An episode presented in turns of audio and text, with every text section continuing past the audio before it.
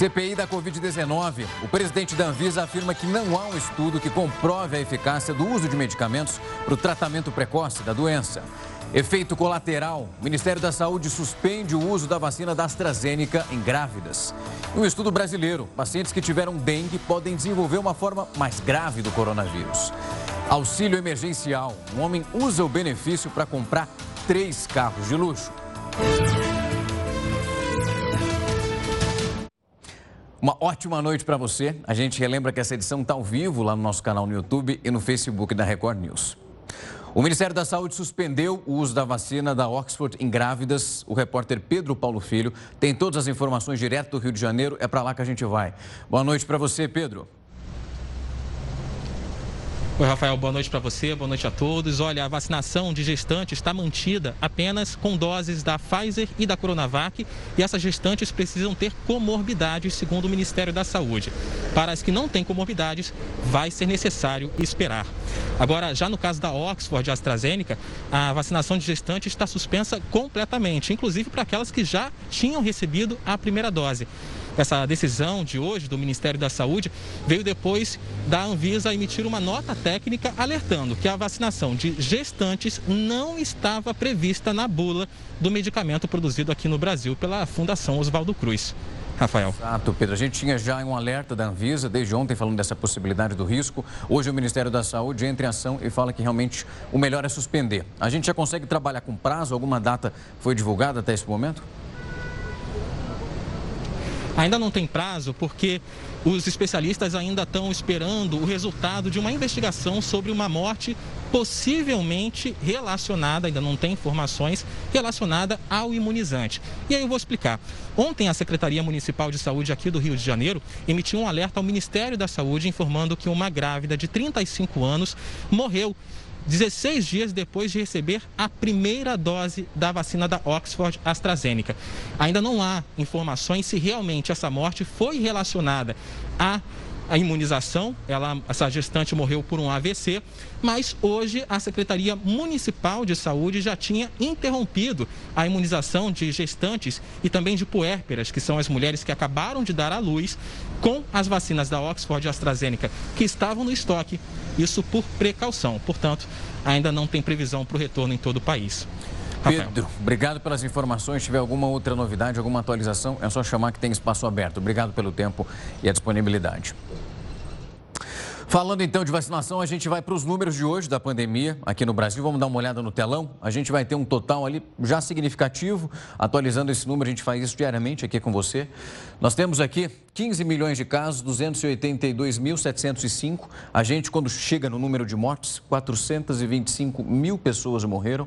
E ali finalizando, quando a gente atualiza as últimas 24 horas, 2.311 pessoas morreram. É uma situação bem mais delicada. Daqui a pouco a gente traz para você também a atualização do número de pessoas que foram vacinadas. Aqui a gente traz um panorama para você entender número de casos, mortes, isso só envolvendo esse total desde o início da pandemia e também as últimas 24 horas.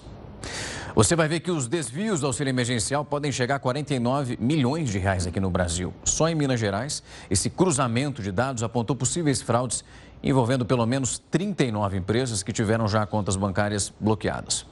Foram 14 mandados de busca e apreensão, cumpridos em 11 cidades mineiras. Os alvos da operação são fraudadores e organizações criminosas, suspeitas de desvios no auxílio emergencial em Minas. As investigações identificaram fraudes de alta complexidade no auxílio emergencial.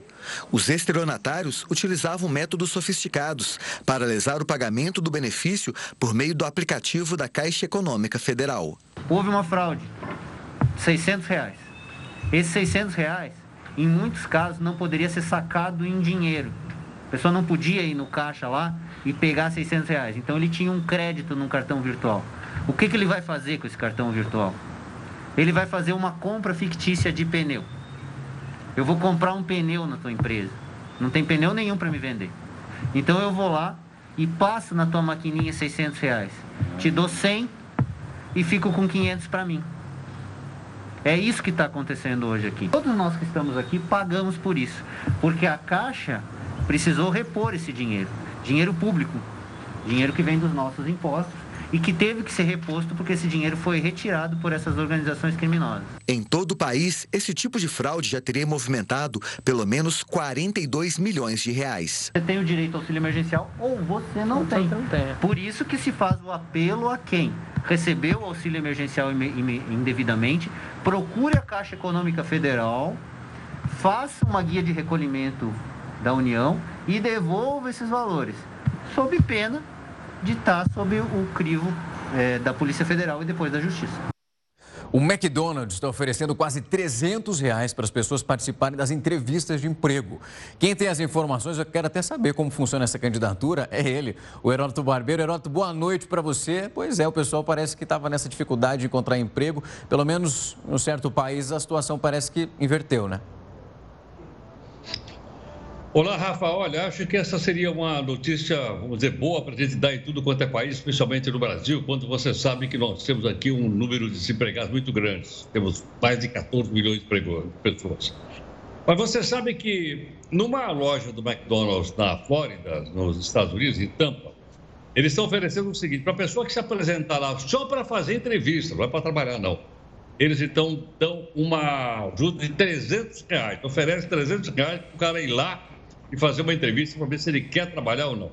Agora, o que quer dizer isso? Isso quer dizer, em outras palavras, que nesse momento de recuperação dos Estados Unidos, começa a faltar pessoas para trabalhar nos Estados Unidos. Olha que coisa interessante. Estão saindo da crise e já falta gente para trabalhar. Sabe que tem uma outra, uma outra empresa muito grande lá, que é a Delta Airlines, todo mundo conhece, a empresa de aviação. Eles também eh, acabaram ah, cancelando uma porção de voos, porque não tem gente que trabalha na infraestrutura da empresa. Então está faltando, faltam candidatos para isso tudo. Agora, mas por quê? Por que razão? Bom, primeiro porque as pessoas estavam com medo de pegar a vacina, né? E segundo porque as pessoas estavam esperando uh, a vacinação para poder se recuperar. Agora, outras pessoas disseram, não, não, não, a gente vai trabalhar em home office. Olha, se você trabalha em home office, você não, não sai lá para trabalhar. E mais, algumas pessoas ainda preferiram se aposentar mais cedo para não voltar para o mercado de trabalho. Então você vê que é uma situação, de certa forma, confortável. Agora, para trazer o pessoal para trabalhar de volta em todas as atividades nos Estados Unidos, o presidente Biden está prometendo melhorar o salário mínimo. O salário mínimo lá, diferente daqui, lá é por hora. Rafa, o salário mínimo lá que ele está oferecendo, que vai chegar, 80 reais por hora. Aí eu fiz um rápido cálculo. Se eu trabalhar 8 horas, eu vou ganhar 640 reais por dia. Se eu trabalhar 30 dias, eu vou receber de salário mínimo 19 mil Nossa. reais. É claro que o custo de vida lá é muito alto, sem dúvida alguma. Mas, de qualquer forma, como você vê, a economia americana, pelo que a gente está percebendo aqui, está pegando no breu e, por esse motivo, então, faltam pessoas para trabalharem em diversas ações lá nos Estados Unidos. Pois é, a gente tinha essa dúvida de como seria essa retomada nos Estados Unidos. Agora, aos poucos, a gente vai conseguindo ter uma dimensão, como que isso vai acontecer. Heródoto, até daqui a pouco. A gente volta a conversar daqui a pouquinho. Até. Até já. Um norte-americano está sendo processado na Califórnia por comprar carros de luxo com dinheiro que ele recebeu do auxílio emergencial que foi disponibilizado pelo governo. No total, foram três carros de luxo, além do que ele gastou só fazendo viagens. Ele conseguiu de maneira fraudulenta mais de 5 milhões de dólares, isso entre maio e junho do ano passado. Tudo dinheiro do governo. Esse valor é o equivalente a mais de 26 milhões de reais. É muito dinheiro. Para isso acontecer, esse homem foi usando dados que são falsos para pedir o benefício em três bancos que são diferentes esses carros aí você está vendo, foram apreendidos pela justiça. Esse homem foi preso e agora está enfrentando acusações de fraude, roubo de identidade e também lavagem de dinheiro. É muita coisa, né? Você vai ver daqui a pouco que alguns usuários do transporte público vão poder receber a vacina contra o coronavírus lá nas estações do metrô. Eu vou te contar isso logo depois do intervalo, não sai daí. Jornal da Record News está de volta e a gente vai falar sobre a suspensão da vacina contra a Covid-19 para as grávidas. Para a gente entender melhor o motivo dessa suspensão, como vai ficar a situação para gestantes, eu vou conversar agora com o doutor Igor Padovese, ele que é ginecologista obstetra. Doutor, obrigado pelo tempo e a disponibilidade para tocar nesse assunto. Ah, são muitas dúvidas agora, principalmente para essas mulheres que precisam tomar vacina. O que a gente, então, tem afirmado nesse momento é que elas não podem tomar a vacina da AstraZeneca. As outras que nós temos em território nacional, essas ainda continuam aprovadas. Oi, Rafael, boa noite. Obrigado pelo convite para participar. É, sim, essa foi a decisão publicada hoje pelo Ministério, que é bastante controversa, não é um consenso entre os especialistas, mas a princípio o que foi colocado é que as gestantes então não recebam a da AstraZeneca, recebam as vacinas ou da Pfizer ou da Coronavac. O problema é que essas vacinas não estão disponíveis, então em muitos estados, como por exemplo aqui em São Paulo, acabou sendo suspensa temporariamente a vacinação das gestantes como um todo. Doutor, quando a gente olha para essa avaliação, estava dando uma olhada no que disse a AstraZeneca, numa nota que foi divulgada, eles informaram que as grávidas e aquelas mulheres que estavam amamentando, elas não foram colocadas nesse estudo. E a gente começa a se perguntar, seria um risco, então, a partir do momento que a gente começa a aplicar, colocar esse grupo que não fez parte do estudo inicial para receber essa vacina? É, a decisão do mundo todo e que foi acompanhada aqui pelo Ministério da Saúde é que se identificou que gestantes têm um risco aumentado de desenvolverem formas mais graves da doença e, portanto, a vacina foi considerada é, mais segura do que o risco da própria doença. Então, é uma decisão que foi emergencial, foi necessário ser tomada porque existe sim um ritual que tem que ser cumprido é, para que seja aprovada oficialmente, né, em bula, a vacina para as gestantes, assim como para outras populações específicas. Isso ainda não aconteceu. Só que, Rafael, isso também não aconteceu para as vacinas nem da Pfizer nem da Coronavac. Então, isso é o que gera uma certa polêmica na decisão, porque criou um grande problema, na medida em que um grande número de gestantes já receberam a primeira dose da vacina da AstraZeneca. Foi uma decisão baseada, a princípio, em um caso suspeito de uma complicação que, por mais rara que seja, ela é mais comum em gestantes, ou seja, é difícil de afirmar que esse caso de morte, de complicação grave em gestante, de fato aconteceu porque, em decorrência da vacina, ou se foi uma coincidência ela ter tomado a vacina e teria tido a complicação da mesma forma. Então, a decisão de vacinar gestantes é porque se viu que o risco possível da vacina é muito, muito baixo e o risco da doença é consideravelmente maior. Doutor, pegando essa resposta, então aquela grávida que já tomou a primeira dose, nós tivemos esse processo, ela não toma a segunda dose? na verdade, não sabemos o que vai ser definido oficialmente. Hoje, muitos especialistas já posicionaram, e eu estou alinhado a essa recomendação de que as mulheres que receberam a primeira dose da AstraZeneca devem sim receber a segunda no momento certo, que seriam depois de uns três meses da primeira dose. Agora, não sabemos como o governo vai tratar isso. Se ele vai, então, pegar essas mulheres que já receberam a primeira dose e dar uma, uma nova primeira dose da Pfizer ou da, da Coronavac isso não ficou definido ainda, infelizmente. Doutor, para acalmar também essas mulheres que estão nesse momento já complicado, a gente falava já do risco da gravidez durante essa pandemia, agora chega a notícia da vacinação e esse banho de água, de água fria, em parte, sabendo dessa ressalva.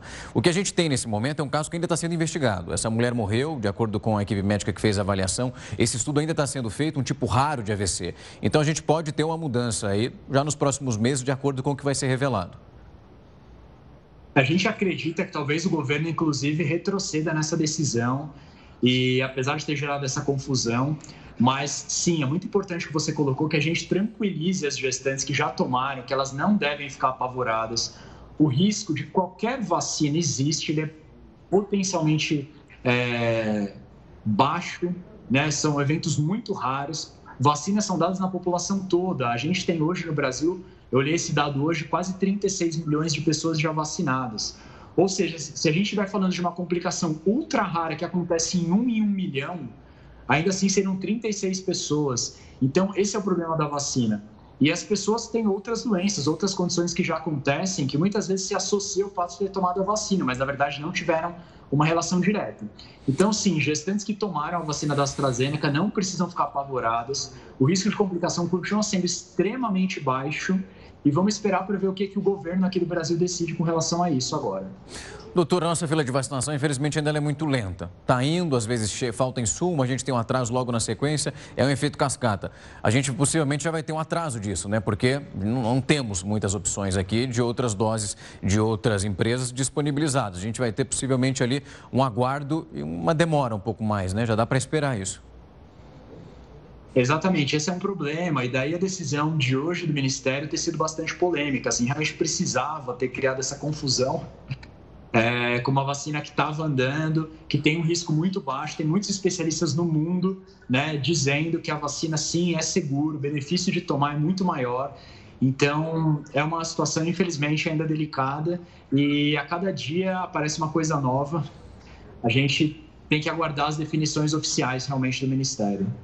Doutor, agradeço muito pelo tempo e a disponibilidade para trazer esse assunto para acalmar essas mulheres que estão num momento tão delicado ali, um momento que é especial, mas agora na pandemia se torna muito mais difícil a partir do momento que esse vírus, infelizmente, tem tirado a vida de tantas outras pessoas e quando vinha esse alívio da vacina, tem uma notícia que não é tão boa assim. Muito obrigado mais uma vez pelo tempo e a sua disponibilidade. O ministro de Minas e Energia, Bento Albuquerque, afirmou hoje que, apesar do baixo nível dos reservatórios de hidrelétricas, o risco de apagão em 2021 está completamente descartado. O ministro disse que o governo está acompanhando a situação dos reservatórios e vem adotando medidas que são excepcionais para afastar o risco do apagão aqui no país. Uma dessas medidas, então, é o acionamento de um número maior de usinas termoelétricas. O fim do mês de abril marca também o também, a gente tem o finalzinho daquele período úmido de chuvas que são mais intensas. A fase do ano que começa agora é mais seca, o que sempre faz os reservatórios de água ficarem bem mais vazios. Vamos esperar. Uma força-tarefa criada pelo Ministério Público do Rio de Janeiro agora vai, vai, investigar aquela operação do Jacarezinho. 28 pessoas morreram. Entre elas, a gente mostrou que tem um policial. Um amontoado de casas, uma rota de fuga usada por traficantes da comunidade do Jacarezinho. O registro foi feito na última quinta-feira. Enquanto policiais avançavam pelas vielas, um drone monitorava a quadrilha que chegava até as lajes, invadindo residências. O grupo estava armado. No confronto, 28 pessoas morreram, a maioria com passagens pela polícia. O policial André Frias também morreu. A polícia nega excessos e abriu inquérito para apurar as mortes, mas não está sozinha. O Ministério Público decidiu criar uma força-tarefa para investigar de forma independente a ação policial na comunidade do Jacarezinho. Serão ouvidas testemunhas e parentes das vítimas. Policiais que participaram da operação também poderão ser convocados para depor. A intenção é que o trabalho seja concluído em quatro meses. O objeto desse, desse procedimento investigatório criminal é apurar as 28, as 27 é, mortes, né, em decorrência da intervenção policial. A morte do policial André Frias também vai ser apurada nesse procedimento. É, vão ser apuradas também, acho que em torno de cinco tentativas de homicídio contra policiais civis e duas tentativas de homicídio contra passageiros que estavam no, no, no vagão do metrô. E ainda nós vamos apurar também, eventualmente, a fraude processual de terem removido os cadáveres do local. O governador do Rio defendeu a ação da polícia e também a apuração independente do Ministério Público. A investigação aqui será transparente, rigorosa, mas será justa. Nós temos que lembrar que o primeiro morto e os três primeiros feridos foram, foram policiais. E que foram recebidos com fuzis, metralhadoras e granadas a investigação seguirá o seu rumo. A partir de amanhã, os moradores de Nova York, nos Estados Unidos, vão poder tomar a vacina nas estações de metrô da cidade. Seis estações de metrô e duas de trem vão ser abertas aí para o público. Cada ponto tem uma capacidade para vacinar 300 pessoas por dia com o imunizante, aquele da dose única, que é da Janssen. Quem se vacinar ainda vai ganhar um passe livre de uma semana no metrô, um baita do incentivo. O governador Andrew Cuomo também anunciou que as universidades públicas do estado vão exigir que os alunos estejam vacinados para assistir às aulas presenciais isso a partir de agosto. Vamos falar de vacina então, aproveitar esse tema para ver como está a vacinação aqui no Brasil. Vamos dar uma olhada no nosso telão. A gente vai ter o um número total, analisando já a primeira dose, 36 milhões 407 mil 331 já aplicadas. Aí, quando a gente vai para a segunda dose, são mais de 18 milhões 300 mil 191. Enfim, a gente vai andando aos poucos, torcendo para isso ganhar um pouco mais de celeridade e essa imunização chegar o quanto antes. Um estudo mostrou que as pessoas que já tiveram dengue têm mais risco de desenvolver sintomas mais complicados envolvendo o coronavírus. Você vai entender como isso acontece logo depois do intervalo. Não sai daí. 9 horas e 30 minutos, o Jornal da Record News está de volta para falar que a população da China registrou um menor crescimento em décadas. De acordo com os dados que foram divulgados hoje, essa região continental do país registrou cerca de 1 bilhão 411 milhões de habitantes em 2020. É um aumento de 72 milhões desde 2010 o que corresponde a um crescimento anual médio de apenas 0,53%. Essa taxa parece grande, mas é a menor envolvendo esse crescimento da população chinesa, isso desde a década de 1960. Voltando aqui para o Brasil, o presidente da Anvisa prestou um depoimento hoje à CPI da pandemia no Senado. Questionado pelo relator sobre declarações passadas do presidente Bolsonaro, Antônio Barra Torres defendeu a imunização. Entendemos, ao contrário do que o senhor acabou de ler, que a política de vacinação ela é essencial. Nós temos que vacinar as pessoas. Se todos nós estamos sentados aqui nessa sala, é porque um dia o pai ou mãe ou responsável nos levou pela mão e nos vacinou. O diretor-presidente da Anvisa também defendeu o uso de máscaras e o distanciamento social e ainda opinou sobre o uso de medicamentos para o tratamento precoce da Covid-19. Até o presente momento, no mundo todo, os estudos apontam a não é, eficácia comprovada em estudos ortodoxamente regulados. Então, até o momento, as informações vão contra a possibilidade do uso na Covid-19. Essas é, que falei. Qual é a sua posição sobre o tratamento precoce da doença? A minha posição sobre o tratamento precoce da doença não contempla essa medicação, por exemplo, não contempla, e contempla sim a testagem, o diagnóstico precoce e, obviamente, a observação de todos os sintomas que a pessoa pode ter e tratá-los, combatê-los o quanto antes. Antônio Barra Torres confirmou o encontro no Palácio do Planalto, onde foi sugerida a publicação de um decreto com a mudança na bula da cloroquina, incluindo a indicação para o tratamento da Covid-19. O assunto já havia sido discutido na CPI, no primeiro depoimento do ex-ministro Luiz Henrique Mandetta, na semana passada. Estávamos lá, o general Braga Neto, ministro-chefe da Casa Civil, ministro Mandetta, evidentemente, eu, a doutora Nízia Maguchi. Esse documento foi comentado pela doutora Nízia Maguchi, o que provocou uma reação, eu confesso até um pouco é, deseducada ou deselegante minha. Disse, olha, isso não tem cabimento, isso não pode. E a reunião, inclusive, nem durou muito mais depois disso. Vamos então para a resposta. A médica Nise Yamaguchi disse que assessorou cientificamente os últimos quatro governos federais, bem como o estado de São Paulo, e que já existem algumas evidências científicas comprovadas para o uso das medicações que possam auxiliar nesse combate à Covid-19, principalmente nas fases que são iniciais. Um estudo mostrou que as pessoas que já tiveram dengue têm mais risco de desenvolver sintomas quando foram contaminadas, caso elas sejam contaminadas pelo coronavírus. Para entender melhor esse assunto, nós convidamos o Marcelo Urbano Ferreira, ele que coordenou a pesquisa e é professor também do Instituto de Ciências Biomédicas da Universidade de São Paulo. Marcelo, obrigado pelo tempo e a disponibilidade. estava conversando hoje aqui na redação sobre esse estudo e a primeira pergunta que eu quero fazer, como é que tomou conta aqui da redação? Realmente, as pessoas que tiveram, passaram por esse processo de contrair a dengue, caso ela tenha tenha o coronavírus, os sintomas podem realmente ser mais graves se comparados com pessoas que não passaram pelo mesmo processo? Olha, o que a gente sabe por enquanto é que as pessoas que já tiveram dengue têm maior probabilidade de ter sintomas. Quanto à gravidade ou não dos sintomas, a gente ainda não tem dados conclusivos, mas é muito provável que sim, porque parece que essas pessoas têm uma tendência a ter uma reação inflamatória mais exacerbada. Marcelo, quando a gente fala dessa reação, é algo que a gente pode falar que é um resquício do que aconteceu anteriormente por uma outra infecção? Como que é possível avaliar isso tudo? Para ser muito sincero, a gente não sabe ainda, mas essa é uma possibilidade bastante concreta. A gente tem, em resposta a vacinas e certas infecções, como uma espécie de treinamento de nosso sistema imune que passa a responder a novas infecções ou novos desafios de uma maneira mais ou menos estereotipada, que nesse caso poderia ser uma maneira mais inflamatória e levando com maior probabilidade de sintomas. Marcelo, eu sou de uma cidade do interior de São Paulo, que é Ribeirão Preto, onde nós passávamos por vários surtos de dengue. Quando a gente olha para esse cenário, muitas vezes nós vemos algumas comunidades carentes sofrendo muito. Essa questão social também pesa nesse fator final? Essa é uma questão muito interessante. Eu acho, pessoalmente, que é a explicação principal para o que a gente encontrou. Quer dizer, certos segmentos da população são mais expostos a uma série de doenças, são aqueles segmentos mais vulneráveis. Entre outras características, tem questões de moradia, questões de é, contato social, é, não possibilidade de passar trabalho remoto durante a pandemia, e essas populações mais vulneráveis acabam sendo tanto mais expostas a dengue, quanto mais expostas também a Covid.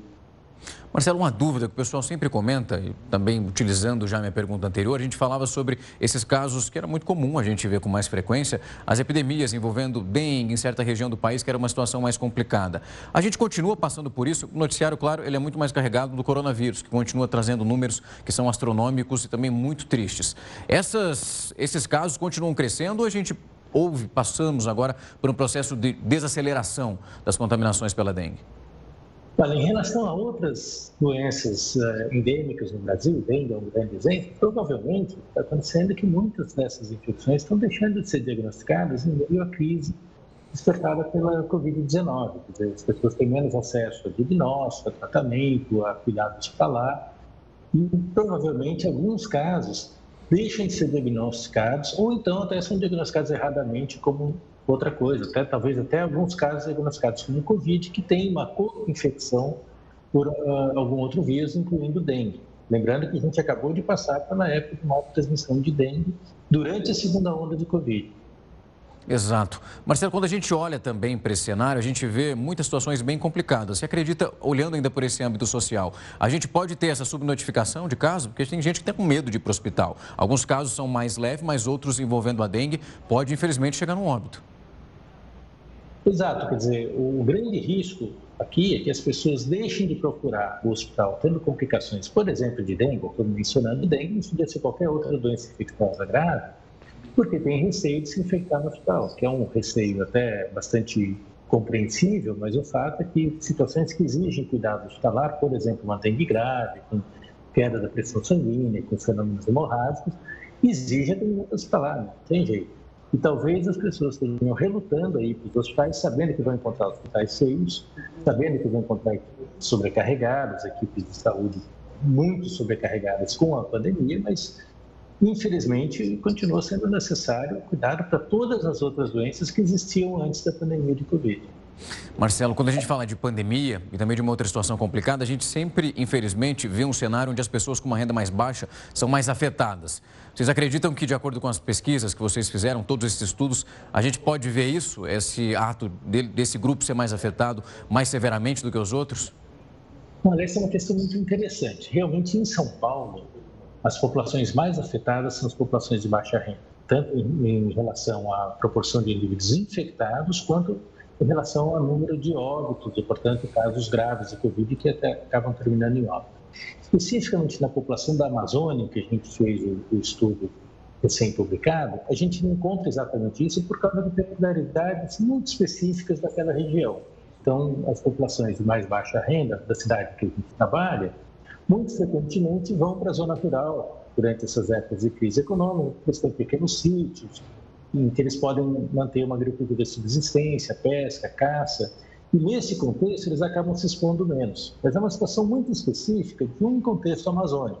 No Brasil como um todo, de fato, as populações que estão se expondo mais e adoecendo mais são as populações de baixa renda. Não há dúvida nenhuma quanto a isso. E São Paulo tem estudos muito bem feitos, a cidade de São Paulo mostrando claramente isso. Marcelo, para evitar que a situação. Já está numa situação bem complicada, para evitar que a gente tenha um plus nisso tudo, você acredita que alguma ação, mesmo do governo local como governo federal, pode mudar esse panorama e trazer um cenário menos sofrido do que aquele que a gente consegue vislumbrar? Olha, acho que a primeira coisa é o controle mais rapidamente possível da Covid. Porque a Covid tem um efeito devastador no sistema de saúde. Para citar um exemplo, as medidas de controle aos vetores da dengue, o Aedes aegypti, são muito prejudicadas durante a pandemia, porque as pessoas, os agentes de saúde não podem entrar na casa das pessoas na vigência do isolamento social. Então, assim, o controle da Covid é uh, o passo número um a ser dado. A partir daí, o sistema de saúde do Brasil, é um sistema robusto, tem sofrido muito, com sobrecarga, com subfinanciamento, mas é um sistema robusto que vai saber responder à carga de doença normal que ele vinha enfrentando. Claro que no contexto atual, em que se sobrepõe uma doença muito grave todas aquelas que já existiam na, na comunidade, a gente tem muita dificuldade de dar qualquer passo adiante. Marcelo, obrigado pelo tempo e a disponibilidade. A gente vai acompanhar de perto essa evolução, traz, torcendo para a gente trazer só números positivos envolvendo aí tanto a dengue como também o coronavírus. Obrigado mais uma vez pelo tempo e a disponibilidade. Uma pesquisa divulgada pelo IBGE, uma parceria com o Ministério da Saúde, está mostrando que pelo menos 8,9% das mulheres brasileiras já sofreram algum tipo de violência sexual durante a vida. Esses dados preocupantes revelam ainda que 60% das vítimas tiveram consequências psicológicas, como depressão, ansiedade também decorrência dessa agressão. A pesquisa mostra também que a maior parte dessas agressões sexuais contra as mulheres foi cometida ainda pelos companheiros, namorados ou então cônjuges, ou então até esses ex-parceiros que não concordam com o final dessa relação. Um ato tenebroso. O grupo terrorista Hamas disparou pelo menos 130 foguetes contra Israel, que respondeu contra alvos na faixa de Gaza. Depois de um dia de conflito intenso entre israelenses e palestinos, às 9 horas da noite, as sirenes soaram em Tel Aviv, indicando um perigo iminente.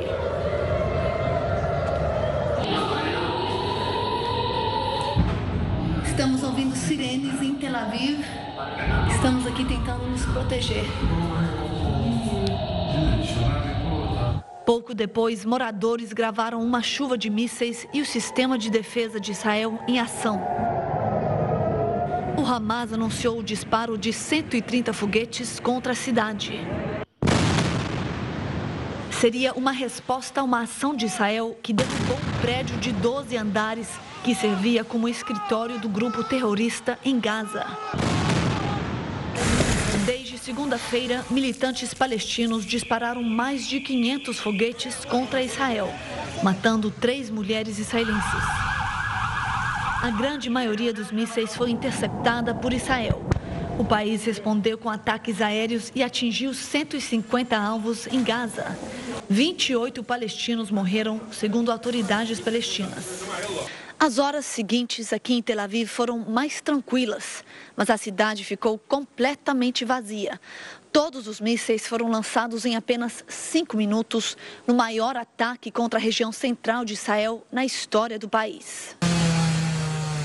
Com a escalada de tensão, o primeiro-ministro Benjamin Netanyahu alertou que Israel vai intensificar os ataques ao Hamas.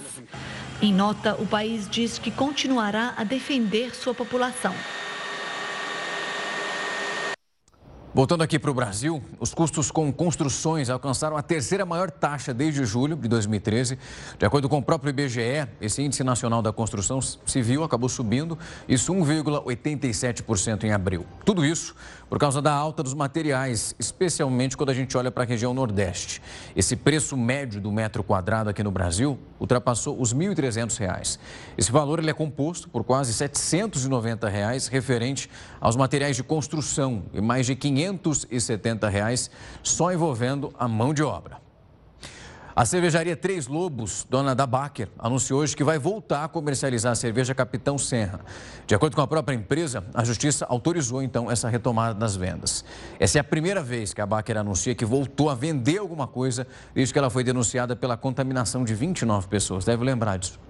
Dez, infelizmente, acabaram morrendo. Em novembro, a Justiça determinou a suspensão das atividades da cervejaria, inclusive a comercialização dessa cerveja, que foi liberada de fato só agora. Aos pouquinhos, estão tentando retomar depois de um baque tanto aí, né?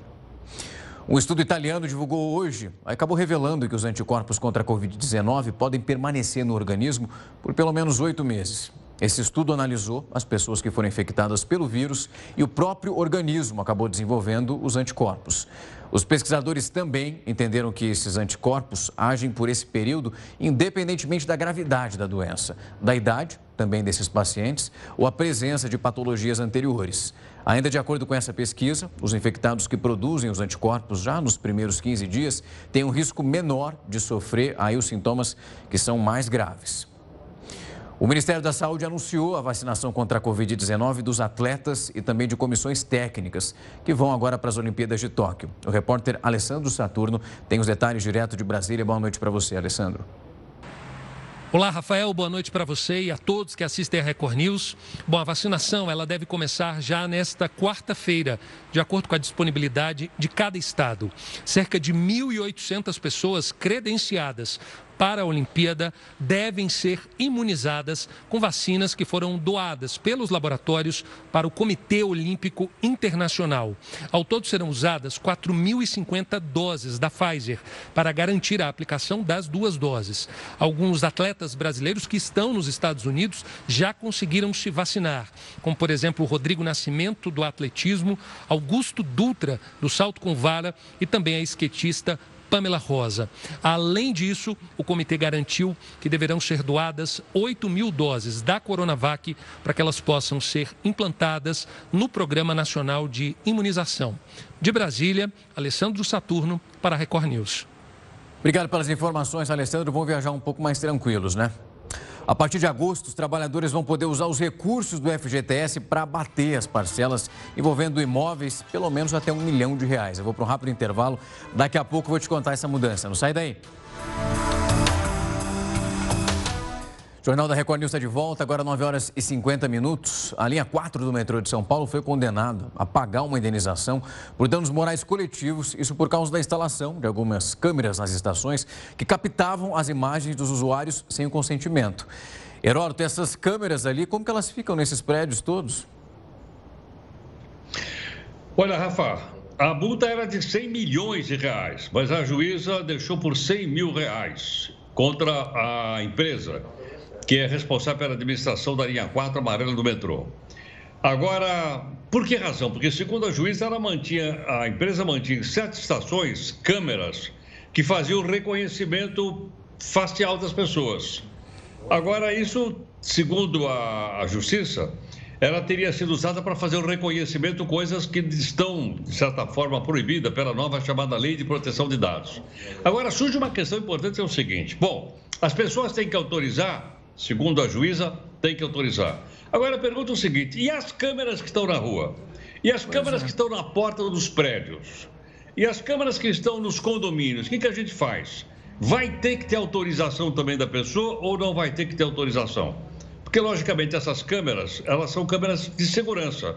Mas, segundo, então, a interpretação da juíza, é de que o pessoal estava utilizando essas imagens para atividades comerciais ou qualquer outra coisa do tipo. Eu acho que precisa ficar muito claro isso, porque hoje, em qualquer lugar que você vai, você é filmado. Aliás, tem sempre aquela, aquela plaquinha, sorria, você tem. está sendo filmado. Agora, precisa ter autorização, como é que vai ser isso? É uma coisa que precisa ficar claro para condomínios e para a segurança de uma maneira geral.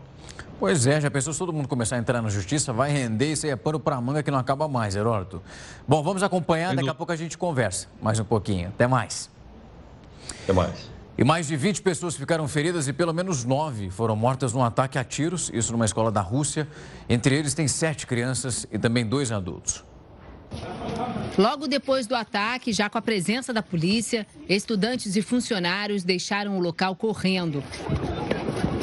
Com uma arma semiautomática, um jovem invadiu o prédio que fica na cidade de Kazan, no sudoeste da Rússia, e começou a disparar aleatoriamente. O pedido de socorro foi feito por meio de um botão de pânico. Segundo testemunhas, uma professora tentou proteger um aluno, acabou baleada e não resistiu. Muitos usaram a janela para fugir do atirador. Dois estudantes morreram após pular. O suspeito foi identificado pela polícia como um ex-aluno. A arma usada foi comprada nesta loja. O vendedor garante que o atirador tinha porte e apresentou todos os documentos exigidos pela lei. O ataque fez o presidente russo, Vladimir Putin, afirmar que vai revisar a legislação de controle de armas no país. O atirador foi detido e a polícia ainda investiga a motivação do crime. A instituição tem mais de mil alunos e cerca de 60 funcionários. Esse foi o episódio mais mortal em escolas da Rússia desde 2018. A partir de agosto, os trabalhadores vão poder usar os recursos do FGTS para bater as parcelas de imóveis, isso de até um milhão e meio de reais, e que façam parte, claro, do sistema de financiamento imobiliário. Quem tem mais informações para a gente é o repórter Matheus Scavazini. Boa noite, Rafael. A mudança foi aprovada hoje pelo Conselho do FGTS e as instituições financeiras têm 90 dias para se adaptar. Atualmente, o saldo do FGTS só podia ser usado para imóveis que fizessem parte no sistema financeiro da habitação, criado para pessoas de baixa renda e que tem juros limitados. Já o sistema financeiro imobiliário é bancado com recursos dos bancos e tem taxas liberadas. E agora à noite, o Senado aprovou a recriação do Pronamp, programa de apoio a micro e empresas de pequeno porte. Ele foi criado durante a pandemia para socorrer pequenas empresas. Os empresários podem pegar empréstimos a juros reduzidos, mas sem demitir funcionários. O projeto vai à sanção presidencial. De Brasília, Matheus Escavazini. Obrigado, Matheus. O Brasil está entre os cinco maiores exportadores, isso em cerca de 30 produtos agrícolas. Mas parece que a gente não tem só esse resumo em soja ou então milho, né, Heródoto? Tem outros produtos que o Brasil está liberando. Exatamente, Rafa. Essa constatação foi feita pela ONU e dizendo que o Brasil também é top 5 em coisas que eu sinceramente desconhecia. Nós somos os cinco maiores produtores mundiais de pimenta, mamão, abacaxi, melancia, mandioca e tudo mais. E até uma coisa curiosa, o conjunto do agro brasileiro o ano passado, ele faturou 45 bilhões de dólares. E ele deu uma força muito grande para a economia brasileira não cair tanto quanto ela caiu no ano passado. Você ter uma ideia, a economia brasileira no ano passado caiu 4%, o PIB encolheu 4%. Segundo o Fundo Monetário Internacional, deveria ter caído 9%, como caiu a Argentina. Mas graças ao agronegócio brasileiro, nós tivemos uma queda menor e essa queda ficou então de 4%. O agro cresceu ano passado 2%, que ajudou bastante o Brasil. Agora, um detalhe interessante é o seguinte: por que razão isso está acontecendo? Tem dois motivos aqui, Rafa. Um é o fato de que as chamadas commodities estão aumentando de preço no mercado mundial, o que é bom para nós. E segundo, que o fato do dólar estar caro no Brasil, o, o nosso real está mais fraco, a mercadoria brasileira chega mais barata no mercado internacional. Então está vendendo mais e por esse, por esse motivo também o agro está avançando bastante nas vendas internacionais. Agora tem duas coisas para a gente chamar a atenção da nossa população, Rafa. Primeiro, precisa aumentar o valor agregado. Não adianta a gente vender só o produto bruto, commodity, que ele custa pouco no mercado mundial. Então nós temos que ter o um produto agregado. Em vez de vender grão de café, nós temos que vender o café torrado, o café empacotado. Aí ele custa mais caro. Esse é o primeiro ponto. E o segundo ponto é o seguinte: não podemos esquecer da ameaça ao meio ambiente, é. que muitas vezes é atribuída ao agro. Não só porque ah, derruba a floresta para criar gado ou para plantar soja, mas também pela quantidade defensivo agrícola que os ambientalistas chamam de agrotóxico. Então você vê, Rafa, tem uma aí no cravo e tem outra na ferradura. é muita coisa, é uma balança para equilibrar. A pimenta, confesso que foi novidade, viu, Heródoto? Não sabia disso, não. Vou colocar na minha listinha de curiosidades aí. Adoro pimenta. HB, obrigado, uma ótima noite para você. Amanhã a gente conversa mais. Até. Até mais. A NASA iniciou uma missão para trazer de volta à Terra a espaçonave Osiris-Rex. Isso com amostras que foram coletadas do asteroide Bennu. E essa viagem vai ser grande, 2,2 bilhões de quilômetros até chegar aqui no nosso planeta. Além dessa distância que é bem grande, serão necessárias duas voltas ao redor do Sol para depois conseguir aterrizar na Terra. Essa nave espacial é a primeira na história da NASA a conseguir viajar até um asteroide bem próximo aqui do nosso planeta, coletar essas amostras e ainda retornar para o planeta. Vamos acompanhar de perto, hein? O pessoal vai comemorar lá se der tudo certo. Os Estados Unidos autorizaram o uso da vacina da Pfizer contra o coronavírus em adolescentes entre 12 e 15 anos. Uma notícia boa. Essa aprovação foi concedida pela Agência Reguladora dos Medicamentos lá do país, o órgão que é o equivalente à nossa Anvisa. Um passo importante para a volta das aulas com mais segurança. Nessa fase de testes, a vacina teve uma eficácia de 100% para essa faixa etária. Desde abril, o imunizante já estava em uso em maiores de 16 anos. Até o momento, então, 153 milhões de norte-americanos já receberam a primeira dose da vacina e só vão aumentando aí.